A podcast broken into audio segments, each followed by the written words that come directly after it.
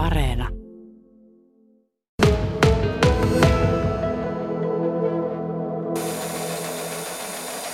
Eerika Myllynevan keittiössä sähkövatkain hurisee.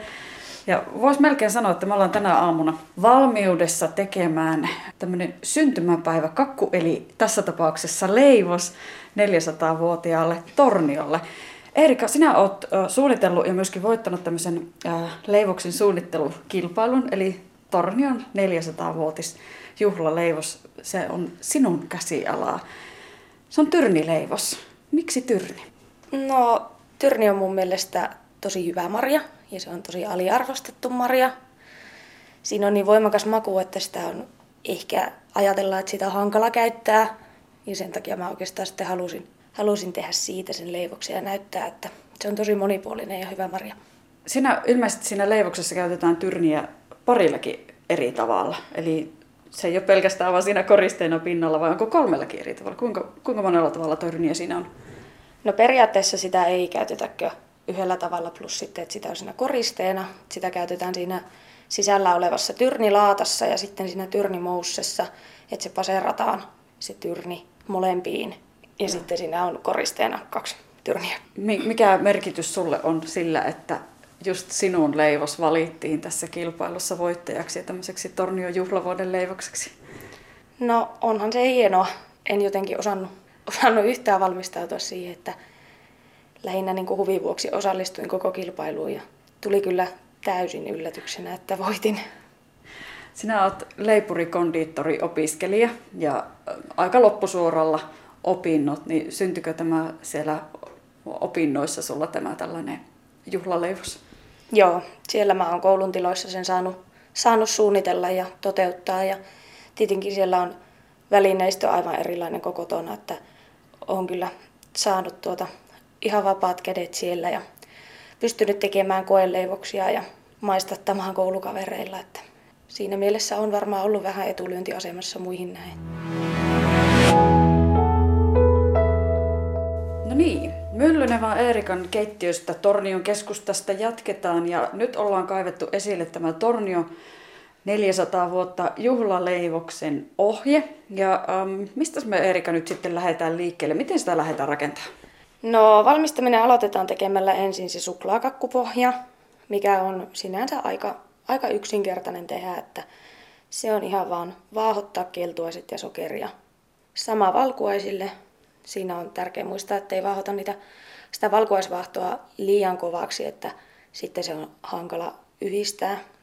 Sitten siivilöijään ne kuivat aineet sekoitetaan ja siivilöijään ja se on myös tosi tärkeää, ettei tule niitä pakkuja. Ja sittenpä ne oikeastaan vaan yhdistetään ja sulatettu ja jäähytetty voi lisätään ja kaetaan vuokaa ja paistetaan saassa 80 asteessa semmoinen noin puoli tuntia.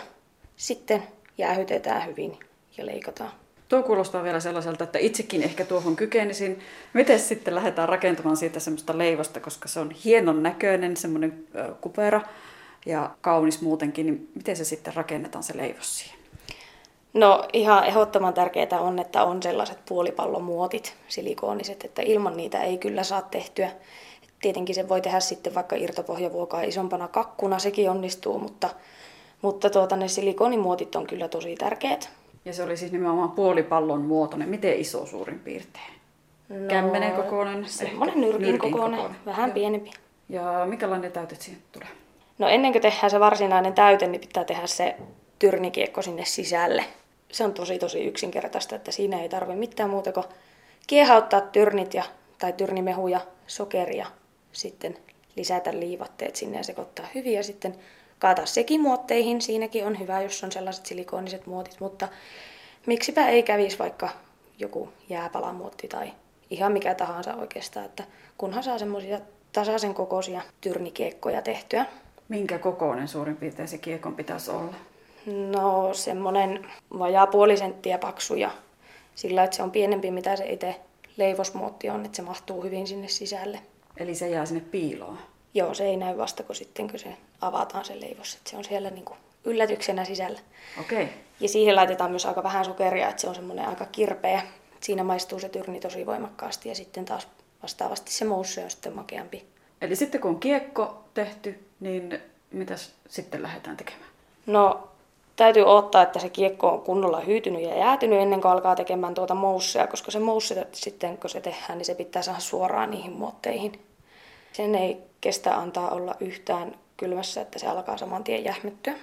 Mutta sitten kun ne on ne kiekot hyytynyt, niin tehdään tuo mousse, vatkataan kerma ja sitten meillä on se paserattu tyrnimehu, mihin me sekoitetaan se hyytelöimisjauhe, ne tasaiseksi ja sitten sinne kerman sekkaa sillä, että se on tosi hyvin sekaisin, ettei se jää epätasaiseksi.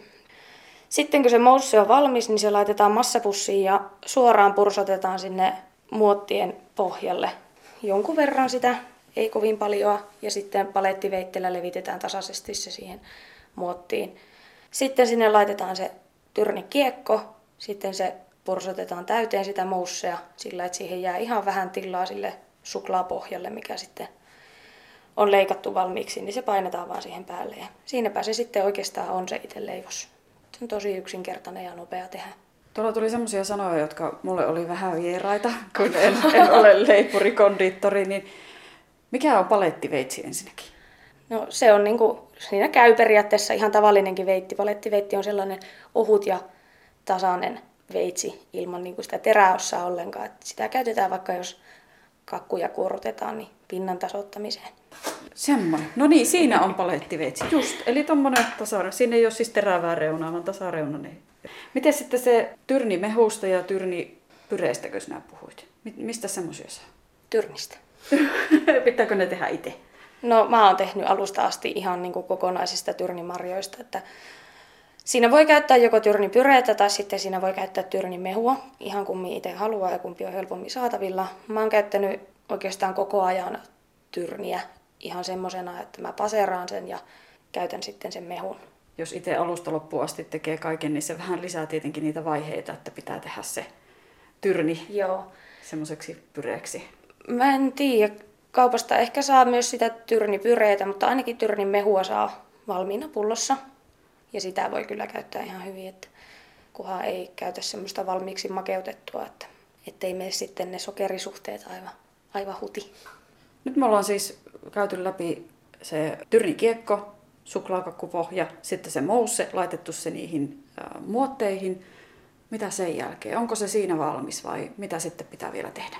No periaatteessa se itse leivos on siinä kohtaa valmis, että se laitetaan vaan kylmään ja se hyytyy siellä kannattaa pakastaa, että sen voi sitten jäisenä irrottaa siitä muotista. Se irtoaa netimmin. Mutta sitten on tietenkin vielä se kuorrutus, mikä ei sinänsä ole välttämättä pakollinen. Mä oon käyttänyt siinä sellaista miroigleissiä, ihan purkkitavarana ostettua ja se lämmitetään. Ohjeen mukaan varmaan. Kyllä, se lukee siinä purkissa. niin, se lämmitetään. Mä oon sekoittanut siihen sellaista neutraalia ja sitten kultaista, että mä oon saanut sen värin. Mutta miksi ei kävisi ihan vaan pelkkä kirkaskin. Ja sitten kun se on nestemäistä, niin mä vaan dippaan sen koko leivoksen siellä, niin kuin en pohjaa vaan sen. Pyöräytän sen leivoksen siellä ja nostan alustalle. Ja se on sitten siinä. Haarukkaa voi käyttää, se on kätevin. Tökkää siihen haarukan leivoksen pohjaa ennen kuin irrottaa muutista ja sen avulla irrottaa ja sitten suoraan jäisenä kuorruttaa, niin siitä tulee tasainen. Kuulostaa tosi helpolta. En tiedä, onko se sitten on. käytännössä.